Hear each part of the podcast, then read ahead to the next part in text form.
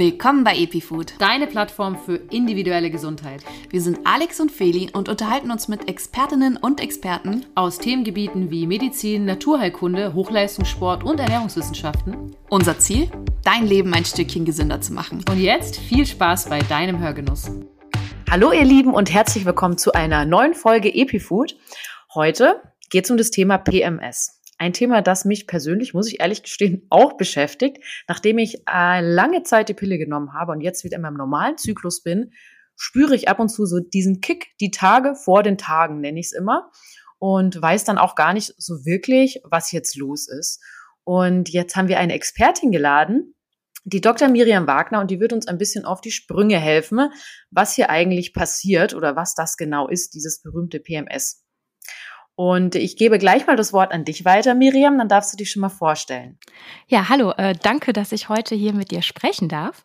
Mein Name ist Miriam, ich bin 37 Jahre alt, Fachärztin für Gynäkologie und Geburtshilfe und arbeite neben meiner Tätigkeit in der Klinik und in der Praxis auch noch online als Gesundheitscoach und habe mich da auf den Zyklus spezialisiert. Und dieses Jahr kam mein erstes Buch raus, Mein PMS und ich vor den Tagen endlich wohlfühlen. Und da geht es nämlich ganz genau um dieses Thema. Ähm, wie kann ich, äh, was ist PMS? Wie kann ich äh, gesund mit PMS leben? Was kann ich dagegen tun, dass ich mich in den Tagen vor den Tagen wohlfühlen kann? Ja, jetzt fangen wir, würde ich mal sagen, so, so ganz banal an. Was ist denn überhaupt PMS? Also PMS ist die Abkürzung für das prämenstruelle Syndrom. Und das ist gar nicht so einfach zu erklären, weil es bezeichnet einen Symptomkomplex, so sagt man das, wenn ganz, ganz, ganz viele Beschwerden aufeinanderkommen, von in der Literatur sagt man ungefähr 150 möglichen Beschwerden, die in den Tagen vor den Tagen, also tatsächlich in der Zeit ab dem Eisprung bis zur Menstruation auftreten können. Und das kann ein paar Tage sein, eins, zwei, drei oder auch bis zu 14 Tagen. Und diese Beschwerden, und das ist noch einmal das Besondere daran, die ähm, sind wirklich, wenn man von dem PMS, dem Syndrom spricht, haben einen Krankheitswert und beeinflussen das tägliche Leben, das soziale Miteinander, das berufliche, die Leistungsfähigkeit und haben dementsprechend dann eben auch einen Krankheitswert. Das klingt ja schon mal spannend. Jetzt würde mich natürlich interessieren, welche Symptome man mit PMS generell so verbindet. Du hast schon gesagt, soziales Leben und so weiter. Ich kenne es auch von mir persönlich, aber jetzt aus deiner Perspektive. Also die Symptome können sehr vielfältig sein. Ich glaube, das bekannteste ist so Unterbauchschmerzen, Rückenschmerzen, ähm, Akne, Verdauungsstörungen, ob äh, Durchfall oder auch Verstopfung. Dann kann es zu Wassereinlagerungen kommen, in den Beinen zum Beispiel, aber auch in den Brüsten, Spannen in den Brüsten und äh, Kopfschmerzen, Migräne, Erschöpfungssymptome und vielleicht das bekannteste, woran die meisten denken, die Stimmungsschwankungen. Und da gibt's auch wieder ein ganz buntes Bild von einer starken Wut zu einer Aggressivität, zu einer Antriebsstörung, zu einer depressiven Verstimmung. Ähm, da ist wahnsinnig viel möglich. Viele Betroffene sagen auch, sie sind besonders ängstlich in den Tagen vor den Tagen. Ähm, wie ich schon gesagt habe, 150 mögliche Symptome können dabei sein. Und die können bei manchen regelmäßig immer die gleichen sein, bei anderen wechselt es ständig. Da ist wirklich ein ganz buntes Bild. Hm, gar nicht so einfach damit umzugehen, wenn man sich das jetzt mal so anhört, muss ich sagen. Ich habe jetzt auch in der Recherche über PMS diese so klassische vier Typen, also D, A, C, H gefunden. Wir haben uns im Vorhinein schon unterhalten. Was sagst du jetzt zu diesen Typen? Ja, die habe ich auch in der Recherche zu meinem Buch gefunden. Und zwar in so ganz, ganz äh, ersten Beschreibungen, also schon sehr, sehr lange, ich, ich glaube in den 50ern sogar. Und danach verschwindet das so ein bisschen in der medizinischen Literatur, weil wir halt, auch wenn die Forschung zum PMS leider, leider sehr langsam vorangeht, doch da schon ein bisschen weiter sind und jetzt nicht unbedingt sagen können, es gibt nur den Typ, den Typ oder den Typ. Ich glaube, für manche Menschen ist es einfacher, sich in so eine Schublade zu stecken, sage ich jetzt mal so, oder in eine Kategorie zu stecken, wenn man merkt, ich habe immer das, weil man beim PMS viel eben symptomatisch therapiert, also auf die Beschwerden therapiert und das vielleicht besser greifen kann. Für mich persönlich finde ich die ähm, diese Schubladen nicht so passend, weil man dann unter Umständen andere Sachen übersieht und ähm, diese Symptome, die sind ja so unspezifisch. Das kann ja auch ganz was anderes sein. Das kann ja auch gar nicht mit dem PMS verbunden sein, sondern vielleicht sind die Wassereinlagerungen, wenn man dieser Typ H ist. Es gibt den Typ H, Typ D, Typ A, Typ C, Typ äh, T. Ähm, Vielleicht müssen wir jetzt auch noch sagen, was das für Typen sind. Siehst du, und ich benutze sie nie, deswegen bin ich da immer so ähm, immer so äh, vor, zurückhaltend, was das angeht. Also der Typ A wäre der Typ Anxiety für Ängstlichkeit, der Typ C für Craving. Das sind die Leute, die immer Heißhunger haben. Ich glaube, das Symptom habe ich eben noch gar nicht erwähnt, auch ein ganz wichtiges Symptom. Typ D für Depression, Typ H für Hydration, also so Wassereinlagerung, Typ O für Others und Typ T für total, also alle möglichen Symptome zusammen. Und ähm, ja, für mich ist es eher so Menschen in Schubladen stecken und dann könnte man vielleicht sogar verdecken, dass zum Beispiel Wassereinlagerungen eigentlich den ganzen Zyklus, äh, unabhängig des Zyklus über da sind und dann gar nichts damit zu tun haben. Deswegen halte ich mich da eher zurück mit diesen Typen und sage, wir gucken uns spezifisch immer genau die Symptome an, die in jedem Zyklus da sind und gehen dann genau danach vor. Und deswegen brauche ich keine Klassifikation. Mhm. Jetzt muss man natürlich auch irgendwie so persönlich gesehen herausfinden. Ne? Ich meine, das fängt ja schon mal so an, gell? Jetzt muss Frau, muss jetzt erstmal herausfinden, wann denn hier so der Zyklus generell ist ich muss ja sagen, wir sprechen jetzt über quasi, wenn der Zyklus und dann im optimalsten Fall kennt man die Tage vor den Tagen und kann die sich schon hinzählen. Jetzt ist es bei manchen aber halt einfach anders. Ähm, und die wissen gar nicht, wann diese Tage sind. Das kann schon für echt Verwirrung sorgen. Also muss man von vornherein hier, glaube ich, auch mal nennen, dass das nicht so klassisch ist und ja auch bei hormonellen Verhütungsmitteln äh, was würdest du da sagen? PMS gibt's da gar nicht oder gibt's da oder wie würdest du das behandeln? Weil mir das jetzt gerade auch als Frage einfällt. Äh, die, die Frage musst du mir nochmal konkretisieren. Ja, also Pille zum Beispiel, hormonelles Verhütungsmittel, ja. Ähm, genau. Genau, der Ring ja auch hormonell, zwar lokal, aber wirkt ja auch auf den Körper. Aber diese, es ist ja auch keine Periode, sondern eine Abbruchblutung bei der Pille. Genau. Ist, ist man sozusagen dann vom PMS ganz verschont oder wie würdest du das betiteln? Naja, da könnte man ja direkt mal auf die Definition von PMS äh, zurückkommen, oder nicht die Definition, sondern die Ursache, die wir dahinter vermuten. Und die Ursache ist eine natürliche Überempfindlichkeit auf die äh, natürlichen Schwankungen der Hormone. Also darauf hat man höchstwahrscheinlich eine Überempfindlichkeit. Das ist die Theorie, die wir aktuell von der Medizin am ehesten denken. Und dann können noch verschiedene andere Sachen, Interaktionen mit anderen Hormonen und sowas dazu spielen, aber das ist erstmal unsere Theorie. Und wenn man jetzt ein hormonelles Verhütungsmittel nimmt, hat man keinen Zyklus. Sprich, ja, das ist eine mögliche Therapie. Aber Hormonelle Verhütungsmittel können andere Nebenwirkungen machen und die können tatsächlich ähnlich sein wie die beim PMS. Deswegen ist die Pille tatsächlich eine Möglichkeit, als äh, Therapie einzusetzen. Dennoch muss man sich bewusst sein, dass da eben auch eben andere Symptome äh, dann auftreten können, möglicherweise sogar die gleichen oder ähnliche, weil die Pille auch ähnliche Nebenwirkungen machen kann. Deswegen ist das ein ganz individueller Fall, ob jetzt äh, die Pille in der Situation eben das Richtige für die Person ist, weil es zu ihrem Leben passt, weil sie sich dafür entscheidet, weil sie vielleicht noch verhüten möchte, ähm, auch wenn man natürlich auch sicher ohne hormonelle Verhütungsmittel verhüten kann. Da bin ich eine ganz große Vertreterin dafür. Aber da siehst du schon, wie differenziert diese Entscheidung in der Therapie getroffen werden muss. Die Pille ist aktuell so, ich finde, sehr ins negative Licht gerückt. Die war eine Zeit lang so das Nonplusultra eigentlich, ich weiß nicht, ich war die Generation mit 15, meine Frauenärztin, ja, Pille super, hilft nämlich gegen Akne, hilft gegen Zyklus, Unregelmäßigkeiten, gegen PMS und die einzig wichtige oder wahre Verhütungsmethode. Ich find's gut, dass wir heutzutage davon wegkommen und sagen, nee, man kann auch anders verhüten, auch wenn ich da vielleicht eine sehr progressive äh, Gynäkologin bin. Ähm, und äh, es gibt auch andere Möglichkeiten, gegen Zyklusbeschwerden vorzugehen, indem man seinen Zyklus kennenlernt, indem man schaut, wo liegen denn die Probleme vielleicht im Lebensstil und wie kann ich die angehen. Das heißt also, Hormon Hormone sind nicht immer nötig, aber in bestimmten Fällen, wenn eben ganz extreme Situationen vielleicht auftreten, die nicht so eben durch einen Lifestyle-Change behoben werden können. Und auch das finde ich ist ganz, ganz, ganz wichtig zu sagen. Nicht jeder Mensch kann das in dem Moment so greifen in der Lebenssituation. Und da finde ich, ist die Pille ein wahnsinnig wichtiges Instrument, ein wahnsinnig wichtiges Medikament, was wir auch eben genau in diesen Fällen wahrnehmen können und dürfen.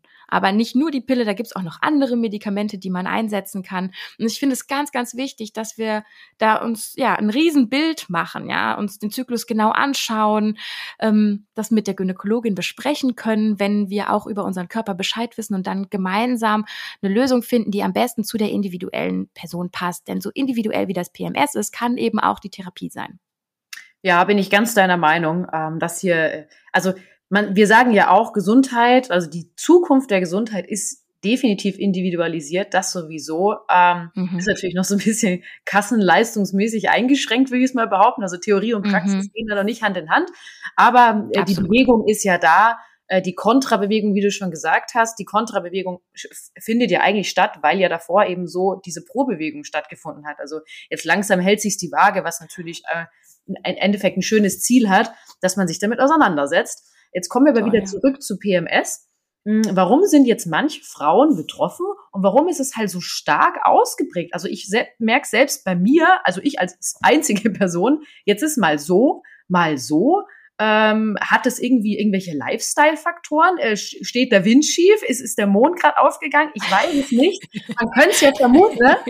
Ähm, könnte da was dahinter stecken? Ja, also auch da es gibt viele Faktoren, die da einspielen. Das eine ist, es gibt tatsächlich eine genetische wie sagt man, Belastung oder es ist so, es ist schon so, dass man festgestellt hat, wenn meine Mutter, meine Tanten, meine Schwestern PMS haben, ist es wahrscheinlich so, dass ich auch eher dazu neige. Da gibt es genetische Komponenten. Es gibt nicht ein PMS-Gen, das wird vererbt, man hat Pech oder man hat Glück, aber es gibt da schon so, so, ja, erbliche Faktoren, die damit eine Rolle spielen. Das heißt aber nicht, dass man nichts dagegen tun kann. Ähm, Gerade beim PMDS, das Prä, die prämenstruelle dysphorische Störung, ist, ist, das wird bezeichnet als die schwerste Form des PMS, wo man hauptsächlich oder wo die, die, die schlimmsten Symptome oder der Fokus eben auf den psychischen Symptomen liegt. Und da ist die Forschung am weitesten und da hat sie schon da so erbliche Komponenten mit gesehen. Mhm. Ähm, dennoch, es spielt ganz, ganz, ganz viel Lifestyle eine Rolle. Wie ich mich ernähre, wie viel ich schlafe, wie viel Stress ich habe, ähm, wie ich mit Stress umgehe, ähm, ob ich mich bewege. Das sind alles Faktoren, die massiv einen Einfluss nehmen. Und natürlich, das haben wir schon am Anfang, glaube ich, gesagt, mein soziales Umfeld, ähm, wie ich da belastet bin, ob ich Kinder habe, ob ich eine hohe ähm, Mental Load habe, ob ich äh, sehr stark involviert bin in meinem Job und da viel Stress habe. Das sind alles Faktoren, die sich eben auch auf das zyklische Erleben auswirken können. Und deswegen ist es umso wichtiger zu, herauszufinden, was ist denn das, was bei mir gerade diese Symptome verschlimmert. Und deswegen ist für mich das wichtigste diagnostische Tool und gleichzeitig ehrlicherweise auch schon in vielen Fällen gleich Therapie in einem, dass man Zyklustagebuch oder Zykluskalender führt. Und das wirklich über zwei bis drei Monate mindestens, äh, am besten fürs äh, restliche zyklische Leben. Und dann aufschreibt, ähm, wann treten eigentlich meine Symptome auf? Und wie stark sind diese Symptome in der Skala beschreiben, damit man es besser greifen kann? Und was ist da gerade in meinem Leben los? Und was könnte darauf einspielen?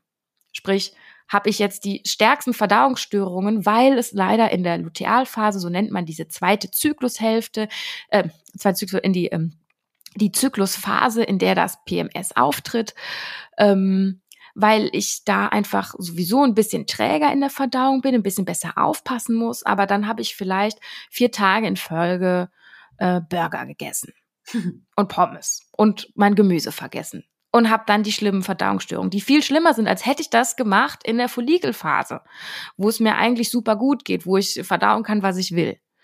Und dann kann ich gezielt genau auf diese Auslöser gehen und gucken, okay, wie, wie kann ich mir in dieser Phase helfen? Und selbst wenn es irgendwie Konflikte sind in der Familie, um dann zu schauen, okay, wie kann ich meine Familie besser in meinen Alltag integrieren, besser mit denen kommunizieren, damit es mir in dieser Phase besser geht. Mhm. Gib, äh, stellt man sich da bewusst äh, vier, fünf Fragen oder ist es jetzt wirklich, dass du da, ich meine, man muss ja immer alles auch realistisch betrachten, ne? zwei Monate das zu führen, ist natürlich auch, würde ich jetzt mal sagen, doch etwas.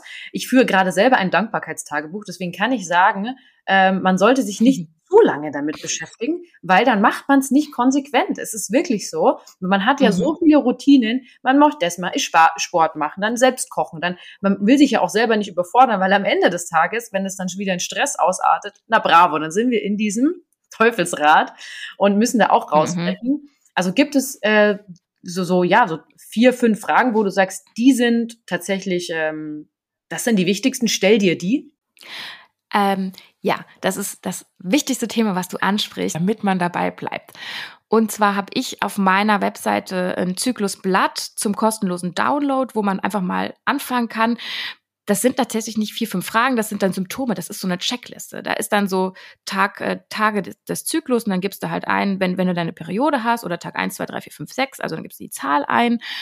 Dann ähm, machst du einfach nur Häkchen zu den bestimmten Symptomen und dann gehst du ganz kurz, das ist wirklich so eine Quick-Checkliste durch, okay, Stress, äh, Beruf, Soziales, kannst noch was ein, extra einschreiben, was du willst. Ähm, Habe ich mich gut ernährt, irgendwie Smiley nach oben, Smiley, ähm, Medium Smiley, also ist okay. Oder naja, geht so. Ähm, und da bist du in zwei Minuten durch. Pro Tag. Und ich finde, zwei Minuten pro Tag ist eine gute Zeit, die kann man investieren. Ganz wichtig ist, ist, dass man dann sich, also das habe ich für mich gemerkt, weil sonst mache ich das nämlich auch nicht, dass ich mir dann auch noch ähm, so einen festen Zeitblocker nehme. Das ist natürlich alles nicht in Stein gemeißelt. Ich habe früher angefangen, dass ich gesagt habe, okay, das mache ich jetzt jeden Morgen. Und dann habe ich gemerkt, hm, wenn meine Tochter aufwacht und die wacht meistens vor mir auf und schreit, dann kriege ich das morgens nicht hin. Also habe ich es mir jetzt auf den Nachttisch gelegt, mit einem Stift schon dabei, um die Hürde ein bisschen kürzer zu machen, äh, kleiner zu machen. Und dann mache ich es immer vorm Schlafengehen. Zwei Minuten nochmal kleine Reflexion. Und das ist wirklich eine Zeit, die kann man investieren. Es gibt natürlich auch viele Apps und es gibt auch noch andere Zyklusblätter, die man sich runterladen kann, auch kostenfrei von Gesundheitsinformationen. Ähm, zum Beispiel es ist so ein äh, um, staatliches Gesundheitsportal, ich glaube staatlich, auf jeden Fall ein sehr offizielles Gesundheitsportal. Da kann man noch mal ein bisschen freier seine eigenen Symptome eingeben. Also da gibt es Möglichkeiten. Denn ein PMS, die Diagnose des PMS, kann man nur stellen, wenn man seinen Zyklus zwei bis drei Monate beobachtet. Deswegen kann ich jedem Menschen empfehlen, schon sofort damit anzufangen, wenn man diese Probleme hat und dann mit diesem Zettel zur Gynäkologin zu gehen. Denn damit kann die was anfangen, in der Regel dieses Blatt zu machen, wo man sagt, äh, konkretisiere deine Symptome. Damit kann der Arzt auch wahnsinnig, die Ärzte wahnsinnig viel anfangen, auch tatsächlich egal, von welchem äh, Gebiet wir hier sprechen. Ich glaube, das ist wirklich so dieses, Voll. du kennst dich am längsten, du bist die ganze Zeit mit dir unterwegs. Ja, also da macht es genau. wirklich Sinn, auf sich selbst zu achten, weil am Ende hat man dann vielleicht wirklich den entscheidenden Hint für den Arzt, Voll. für die Ärztin. Und bei mir, in mir schlagen ja zwei Herzen. Ich bin mit Passion Ärztin und ich arbeite auch in der Praxis, mache da regelmäßige Praxisvertretung und ich habe da 15 Minuten Zeit. Und in diesen 15 Minuten, äh, wenn es dann Vorsorgetermin ist, muss mein Gegenüber sich auch noch ausziehen. Ich muss noch so einen, so einen Vorsorgepappabstrich machen und sowas. Und da kann man sich vorstellen, diese Gesprächszeit ist begrenzt. Deswegen ist es unfassbar wichtig, dass man sich gut vorbereitet, damit man wirklich in diesen Diskurs gehen kann, ins gemeinsame Arbeiten gehen kann. Und wenn man mit einem Riesenproblem kommt, sagen wir mal so, äh, man sagt, ey, diese, ich, ich brauche mehr als 15 Minuten. Ich ähm, habe so starke Stimmungsschwankungen, mir geht so schlecht. Das und das sind die Sachen. Ich muss die mal jetzt intensiver besprechen. Dann empfehle ich, das Ganze auch nicht in einer Vorsorgeuntersuchung gleich mal mit reinzupacken, sondern im Vorfeld anzurufen und zu sagen, ich brauche ein bisschen mehr Zeit, weil ich habe da ein großes Problem, da muss die Ärztin sich ein bisschen mehr Zeit für mich nehmen, damit die sich vorbereiten kann. Ähm, und manchmal kriegt man dann auch noch einen Extratermin dafür, weil das alles in diese, diese kleine Gesprächszeit zu packen, ist schier unmöglich. Und ich mache das ja in meinem Coaching auch, das mache ich online und dann nehme ich mir eine Stunde Zeit. Das ist zwar utopisch im Praxissetting, leider, weil man das eben nicht abrechnen kann und dafür gibt es einfach Dafür ist unser System, ich sage einfach mal ganz optimistisch, noch nicht ausgelegt. Ähm, aber dann hat man einfach eine realistische Chance, wirklich intensiv ähm, so einen individuellen Weg mit der Gynäkologin ähm, auszuarbeiten. Hm. Und noch eine Sache, die ist ganz wichtig. Es gibt ja auch Apps. Und ich finde die Zyklus-Apps nicht schlecht. Und ich habe mich da in ein paar rein, also schon mal reingeguckt. Ich habe selber auch eine, die ich noch nebenbei führe, weil ich die so super finde. Aber Warnung, Gynäkologinnen können da in der Regel nichts mit anfangen. Ich hoffe, auch das ändert sich irgendwann. Ein bisschen kann ich es auch verstehen, weil es gibt so viele Apps und eine Gynäkologin kann nicht jede App kennen. Und dann kommen Patientinnen in die Praxis und zeigen die App ja so und da waren die Tage so und so und hier. Und auch da ist das Zeitfenster wieder nicht gegeben, dann in die App zu gucken, das Ganze zu analysieren auf so einem kleinen Bildschirm. Gerade ältere Kolleginnen, die verzweifeln daran und sagen, sorry, damit kann ich nichts anfangen. Deswegen wirklich dieses Zyklusblatt führen und mit so einem ausgedruckten Blatt hingehen. Damit kann jeder was anfangen. Das ergibt auf jeden Fall Sinn. Was hältst du denn eigentlich von, ähm, das ist ja jetzt gerade auch ein bisschen Trendthema, äh, Cycle Food, äh, Cycle Training, also quasi alles im Zyklus. Sprechen wir jetzt von in der Follikelphase äh, vielleicht irgendwie sowas wie mh, hm, Joggen oder äh, Yoga und dann irgendwie in der ersten Phase irgendwie, wo man sagt, okay, ähm, zum Eisprung, witzigerweise, habe ich gehört, dass das Verletzungsrisiko höher ist. Sehr interessant, by the way. Aber eben, dass man, im, dass man sozusagen seinen Lifestyle anpasst auf unseren Zyklus, was ich super interessant finde. Leider, ganz ehrlich, so in unseren Alltag, wie er sich verhält, noch nicht so ganz integrierbar ist, weil wir ja dann doch irgendwie von Montag bis Freitag einfach faktisch arbeiten. Jeder, der selbstständig ist, weiß, man kann das so ein kleines bisschen anpassen natürlich, aber im Großen und Ganzen ist es halt leider so, dass wir in dieser Arbeitswelt leben, die dann auch, übrigens auch von der Ernährung her, 13 Uhr Mittagessen, Freitag fuhr aus, aber das halt jeden Freitag und nicht irgendwie, ne? Also du verstehst, was ich meine. Also bei was würdest du sagen, ist diese, diese Cycle-Trend, macht der Sinn, da muss man noch tiefer reingehen oder kann man auch sagen, nee, da, man kann sich schon auch ein bisschen anpassen in diesem System, wie es gerade ist? Also ich find's mega und äh, auf die Gefahr hin, dass ich das jetzt crashe. Ich mache das genauso und ich bin selbstständig und angestellt und es funktioniert wunderbar. Und auch mit Nachtdiensten und Schichtdiensten. Ich gehe ja gleich in meinen Nachtdienst und ich weiß, es ist halt ein Riesen, also es ist, die Schwierigkeit daran ist, dass das Umfeld vielleicht noch nicht versteht, was wir da machen. Aber ich kommuniziere das halt ganz klar. Und ich lege mir zum Beispiel, fangen wir mal an mit, ähm, mit Sport, ne? Ich finde schon, Sport kannst du super integrieren. Die äh, erste Zyklusphase, also wenn die Menstruation, sage ich mal, ähm, ausklingt. In der Menstruation mache ich noch noch ruhiger. Dann fängt die Follikelphase an, ja, und da fange ich an und bekomme immer mehr Energie und die nutze ich auch für sportliche Aktivitäten bis zum Eisprung und da ist dann so das Energie hoch. Und das ist die Zeit, wo ich besonders intensiv trainieren kann, wo ich auch mal über meine Grenzen gehen kann. Ich bin jetzt keine Supersportlerin, aber das wäre dann der Kurs, wo ich dann äh, ganz intensiv Ashtanga-Yoga mache oder ähm, meine Runden um den See drehe und dann halt auch mal einen kleinen Sprint zwischendurch einführe. Und in der nächsten, nach dem Eisprung in der Lutealphase bis hin dann zur Menstruation, da mache ich dann langsamer. Da merke ich, da bin ich echt ganz bewusst an meine Grenzen, äh, meine Grenzen am Wahren, ja, dass ich dann merke, okay, cool. Die Übung mache ich jetzt nicht nochmal mit beim Yoga, weil mir haben die zwei davor gereicht. Und dann versuche ich wirklich immer mehr auf meinen Körper zu gucken und gehe dann vielleicht ein bisschen öfter ins Yin-Yoga oder wenn ich äh, über, um den See jogge, dann mache ich das wirklich ganz entspannt und gechillt.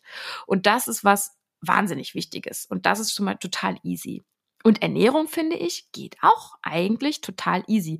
Für mich persönlich kommt es nicht unbedingt auf die Uhrzeit an, wann ich was esse, sondern was ich esse. Und das ist auch das, was ich so mitbekomme.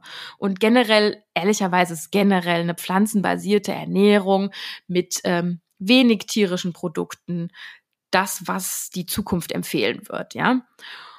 Und ich finde, da kann man eigentlich auch immer drauf achten. Ich glaube, das Wort Vorbereitung, das ist das wichtigste Wort, was man in diesem zyklischen Leben ähm, beachten darf, dass man sich dann eben zum Beispiel in der Mittagspause das Essen selber mitbringt, ne? das vorkocht. Gerade für die kritische Zeit vorzukochen ist sowieso eine ziemlich gute Idee. Dann spart man sich auch die Arbeit und die Energie, die man fürs Kochen aufwendet oder fürs alleine fürs Nachdenken, was ich denn essen möchte. Das heißt auf gut Deutsch, dass wenn die Menstruation ausklingt, wie du es vorhin so schön gesagt hast, da können wir uns dann kleine Ausreißerchen erlauben, Schokolade, mhm. Chips und Co. Und wenn die, Tage, wenn die Tage dann kommen sozusagen, dann muss man ein bisschen mehr aufpassen. So jetzt ganz runtergebrochen. Ja, so praktiziere ich das. Ja, finde ich cool. Genau. Und auch im Job, ne? Das ist, das ist auch was. Ähm, ich meine, ich, ich bin im Schichtdienst, Schichtdienst tätig, ja. Und ich bemühe mich in dieser Zeit nicht unbedingt die Nachtdienstwoche reinzulegen. Und da geht es viel um Kommunikation. Ne? Es gibt ja einen Dienstplaner. Dann darf man mit dem sprechen und sagen, hey, in dieser Zeit bin ich einfach, da, da brauche ich ein bisschen mehr Ruhe. Da ist es für mich, ähm, da werde ich äh, Schmerzen haben sonst, ich bin ähm, erschöpft. Äh, wenn ich da in der Nachtdienstwoche bin, dann geht's mir nicht gut. Ehrlicherweise sind das ja dann auch die Wochen, wenn man sich dann so zuklatscht, dann schreibt man sich eher mal krank oder muss auch mal, was auch total wichtig ist, ähm, wieder runterfahren, weil die Schmerzen sonst zu stark sind. Das heißt also, wenn man schon im Vorfeld versuchen kann zu planen, dort nicht die Nachtdienstwoche zu haben, wäre das schon mal super. Ich weiß, das geht nicht immer. Und bei mir fällt also bestimmt jedes dritte Mal da ein Nachtdienst rein. Und es ist auch nicht schlimm, weil es mich dazu anregt, mich gut auf diese Zeit vorzubereiten, dass ich dann vorher gut ausschlafe.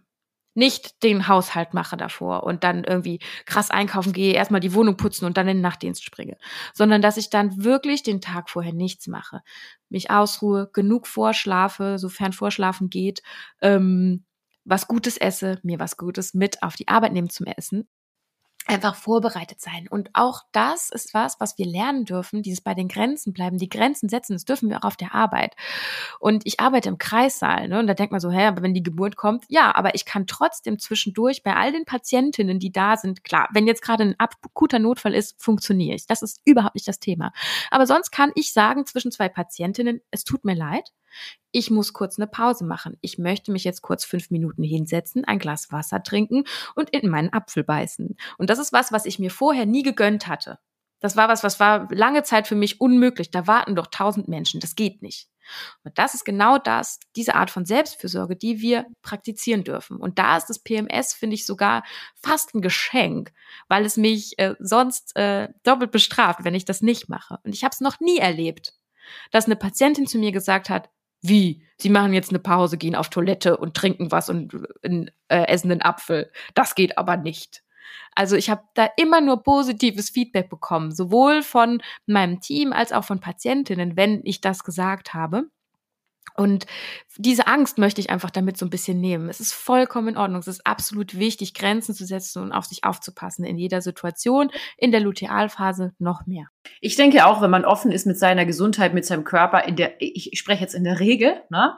Ähm, mhm. aber es ist natürlich trotzdem ein Shoutout jetzt mal alle Arbeitgeber, Arbeitgeberinnen, achtet auf eure zyklischen Wesen, denn mhm. ähm, ja, es kann halt auch mal sein, man muss ja auch das Positive dran sehen. Ich habe oft das Gefühl, dass dann so gesehen, ja, und dann was jetzt wieder krank, ach, dir geht's ja dauernd schlecht. Also es wird ja dann oft so ein bisschen ins Negative gezogen. Man muss ja auch sagen, diese zyklischen Wesen, ja, sind dann auch fähig, ähm, wahnsinnig mehr Arbeit zu leisten, reflektiert von Vergangenheit auf Zukunft in der Gegenwart fantastische Entscheidungen zu treffen, weitaus intelligenter dann als vielleicht andere Artgenossen äh, muss man ganz deutlich auch mal sagen. Und dieses Positive sollte man eventuell sehen und dann auch die Möglichkeit geben, das machen wir so, weil am Ende ist es ja so, dass der Arbeitgeber, Arbeitgeberin ja auch Vorteile dadurch hat. Also muss man ganz, ganz stark betonen Absolut. Noch Ja.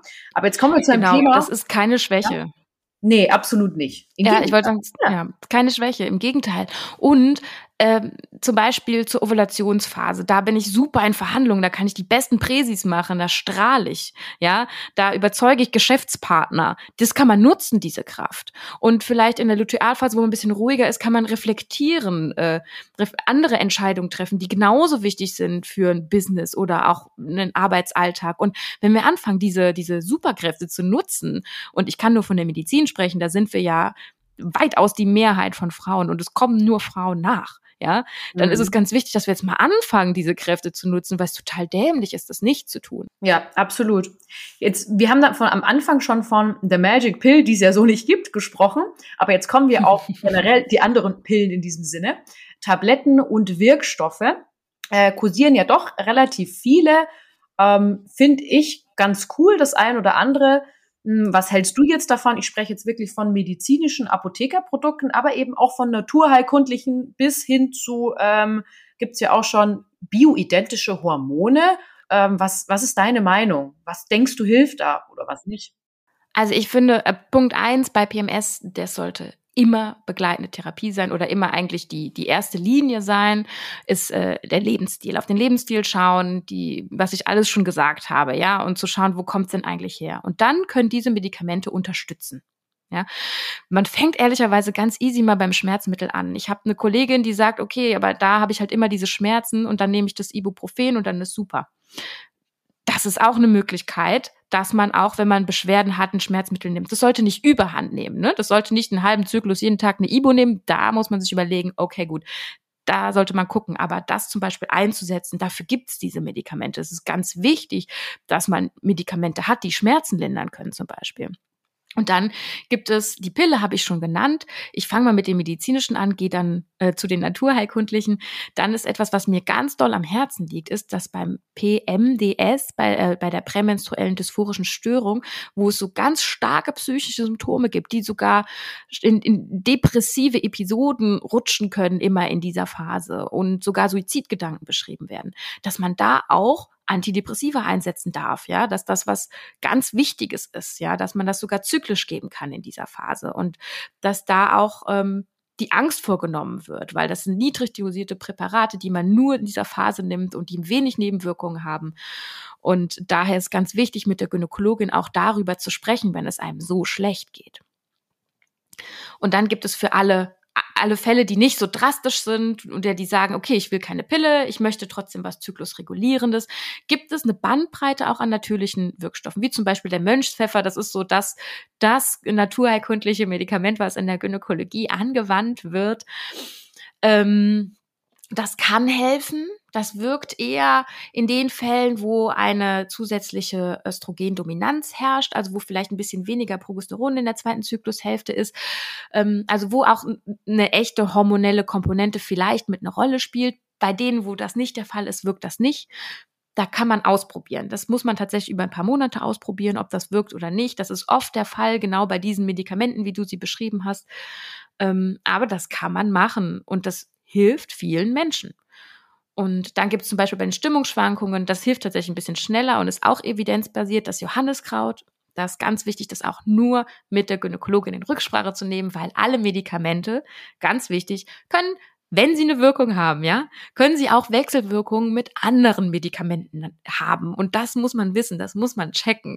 Und da darf man den Überblick nicht verlieren und einfach mal alles nehmen, weil es ist frei verkäuflich in der Apotheke oder so. Wobei man sagen muss, Johanniskraut und Mönchspfeffer da sollte man dann schon die, die, die Dosierungen, die empfohlen, nehmen, äh, empfohlen werden, nehmen. Weil Mönchspfeffer zum Beispiel ist auch ganz oft in Nahrungsergänzungsmitteln mit enthalten, dann aber in einer niedrigen Dosierung, wo man keine Wirkevidenz mehr hat von medizinischer Seite. Dann ist dann halt die Frage, wirkt es denn dann, wenn es bloß weil es mit drinne ist, wenn es so niedrig dosiert ist? Und dann gibt's ganz viele Mikronährstoffe, wo man auch noch drauf schauen kann. Ne? Gerade das Magnesium, da wissen wir, das lindert Krämpfe. Ich nehme immer Magnesium ab den Tagen, wo ich weiß, bei mir könnte es schwierig werden. Das sind ungefähr so sieben. Da fange ich an, prophylaktisch äh, 300 bis 500 Milligramm Magnesium am Tag zu nehmen. Das ist auch die empfohlene Dosis. Ähm, das hilft mir, Krämpfe zu lindern. Das wirkt gegen Erschöpfungen. Tatsächlich, das Vitamin D ist ein Vitamin, was gerade ganz kontrovers diskutiert wird in der Medizin. Die eine Hälfte sagt, es ist ganz wichtig, beim Mangel zu substituieren, also einzunehmen, vor allen Dingen im Winter. Die andere Hälfte sagt, naja, die Studien sagen das eigentlich nicht so. Ich bin für die Hälfte, wenn es im Mangel ist, substituieren. Bei PMDS gibt es da auch Hinweise in den aktuellsten Studien. Von daher würde ich sagen, Gas kann auch helfen, das Vitamin D. Auf jeden Fall bei PMS-Beschwerden oder PMDS-Beschwerden. Und äh, da gibt's ganz viele Eisen, darf man sich auch anschauen, den Eisenwert bei Vitamin D und Eisen wirklich wichtig. Nicht einfach blind irgendwelche Sachen einnehmen, sondern äh, vorher im Labor die äh, Werte bestimmen lassen und dann die so nehmen, wenn man sie braucht, weil Eisen zum Beispiel, wenn man es gar nicht braucht, man hat keinen Eisenmangel, ähm, man muss wissen, Eisen kann eben auch Verstopfung machen. Dann könnte man unter Umständen seine Beschwerden nochmal verschlimmern. Und da gibt's eben ganz viele Sachen, die man machen kann, was Medikamente oder, ähm, naja, Nahrungsergänzungsmittel zählen nicht zu den Medikamenten. Aber dennoch kann man auch damit sich Gutes tun bei PMS.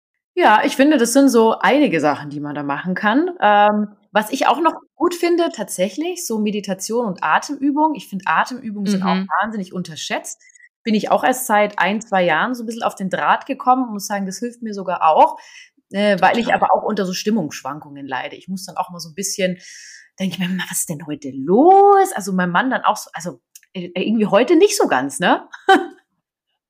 Und da muss ich sagen, ähm, das hilft mir richtig gut. Aber ich finde, wir haben einen wahnsinnig guten Überblick über PMS. Du hast uns einen wahnsinnig guten Überblick darüber gegeben. Und äh, Danke. jetzt würde ich mich an dieser Stelle bei dir bedanken. Ich würde sagen, wir haben's soweit. Wer mehr wissen will, der kann auf deinem Instagram-Kanal in deinem Buch Mein PMS nochmal nachlesen. Ich werde mir das definitiv auch besorgen. Ähm, ich hoffe, dass es bald eine Hörbuchvariante gibt oder gibt's die schon? Ja, ich habe es beantragt. Das wäre großartig, wenn das passiert. Ich bemühe mich. Sehr schön. Da ähm, werden wir euch definitiv updaten, weil ich bin ja auch ein großer Fan von Hörbüchern. Ähm, liebe Miriam, vielen Dank für das Gespräch. Ich hoffe, wir sehen uns bald in Live. Und an dieser Stelle würde ich sagen, ist unsere Podcast-Aufnahme beendet. Danke dir.